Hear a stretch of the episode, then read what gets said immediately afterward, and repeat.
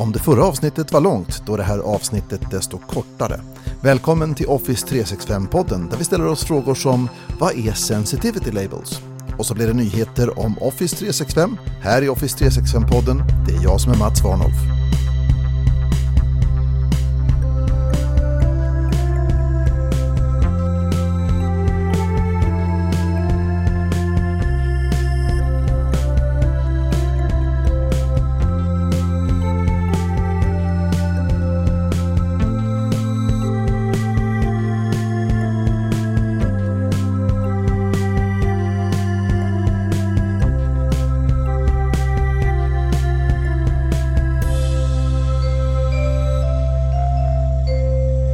I Office 365 hanterar vi ofta information som behöver skyddas. Om det är finansiell information i ett publikt aktiebolag eller personligt identifierbar information som vi i enlighet med GDPR behöver skydda på ett tillräckligt sätt. Med hjälp av känslighetsetiketter eller sensitivity labels så får vi ett bättre skydd för den här typen av information. Tidigare har vi bara haft en tilläggsfunktion i Office 365 som heter Azure Information Protection eller AIP. Och den är fortfarande tillgänglig och väldigt användbar för den som skyddar information som inte bara ligger i Office 365. AIP kan du köpa som en separat tjänst, men den är också tillgänglig som en del av Microsoft Information Protection, MIP som det heter numera. MIP är ett samlingsnamn för ett antal tekniker för att skydda identiteter och information etc. En del av skydden ingår i Office 365 E3, till exempel Data Loss Prevention. Andra är tilläggsprodukter eller köpedelar. Kom bara ihåg att det inte finns något vattentätt skydd mot informationsläckage för det existerar inte. Fråga Edward Snowden om du inte tror mig. Vi kan inte tillförlitligt hindra användare från att göra fel, men vi kan hjälpa dem att göra rätt. Och jag ska också passa på att säga att sensitivity labels eller känslighetsetiketter som jag berättar om nu kräver att du har ett Office 365 E3 eller bättre samt att Office-paketet du använder måste vara ett abonnemangsoffice. Det måste vara uppdaterat. Just nu när jag spelar in det här så är det här bara tillgängligt för de som har månadsuppdatering av Office 365. Du som har halvårsuppdatering på Office får helt enkelt vänta en stund till. Office 2016 eller motsvarande fungerar inte alls. Då måste du istället använda den här köpeprodukten AIP. Men AIP är på väg bort som teknik. Sensitivity Labels är det som ersätter AIP på sikt. Sensitivity Labels ska vi applicera i tre tydliga faser. Identifiera och klassificera, skapa etiketter och applicera dem på datat och till slut slå på till exempel Data Loss Prevention eller kryptering för att få till det tekniska skyddet. Men vårt första steg då, och det är en av de mest basala förutsättningarna i skyddet av information, är att ha ett system för klassificering. Vi måste helt enkelt klura ut vilken typ av information som vi hanterar. Vi behöver inventera allt data.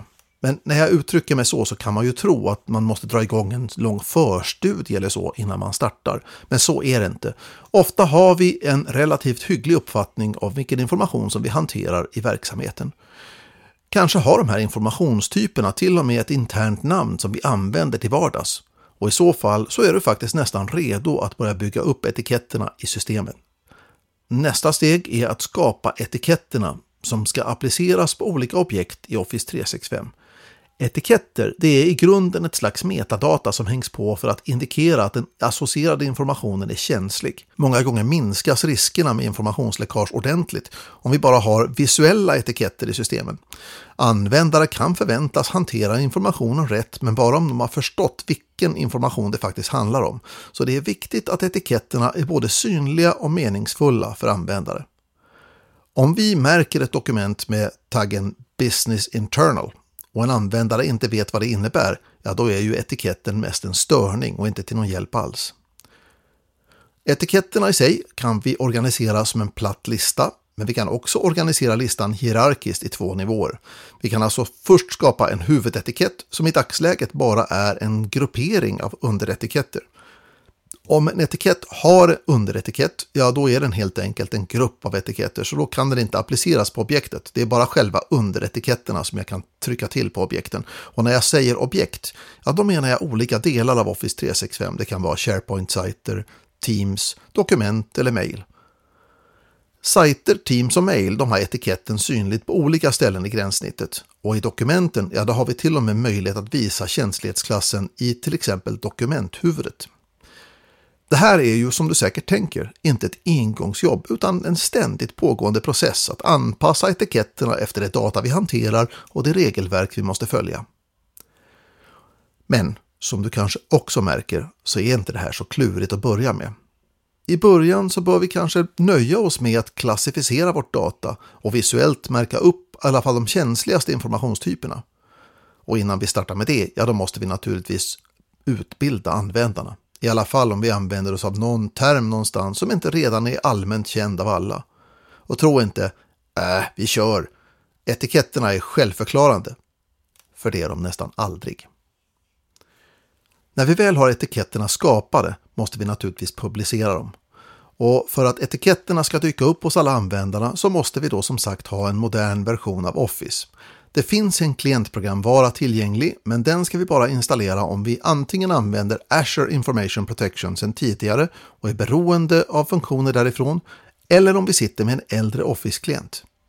Det kan naturligtvis finnas andra skäl till att använda en installerad AIP-klient, men om du huvudsak vill skydda data i Office 365 så räcker det oftast då med det inbyggda stödet i Microsoft Office.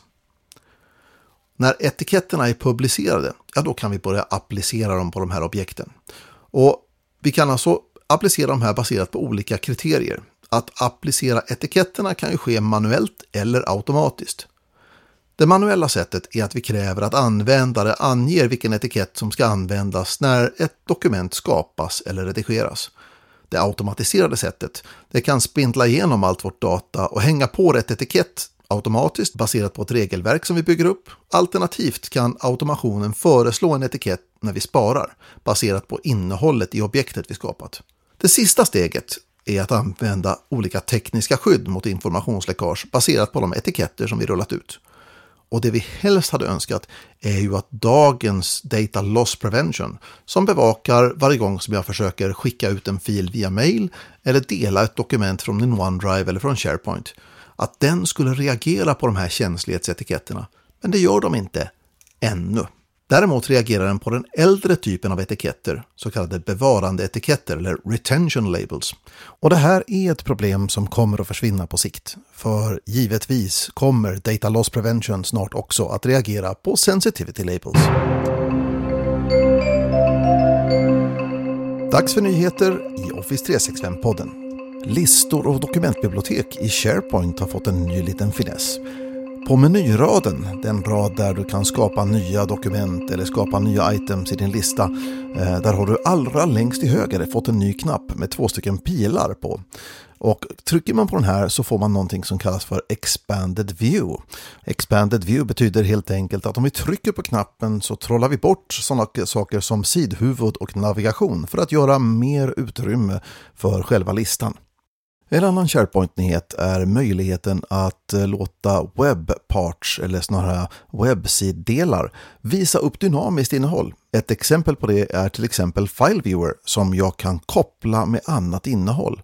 Om jag till exempel populerar sidan med två stycken kolumner, den vänstra kolumnen innehåller ett dokumentbibliotek och den högra kolumnen där droppar jag in en sån här File Viewer.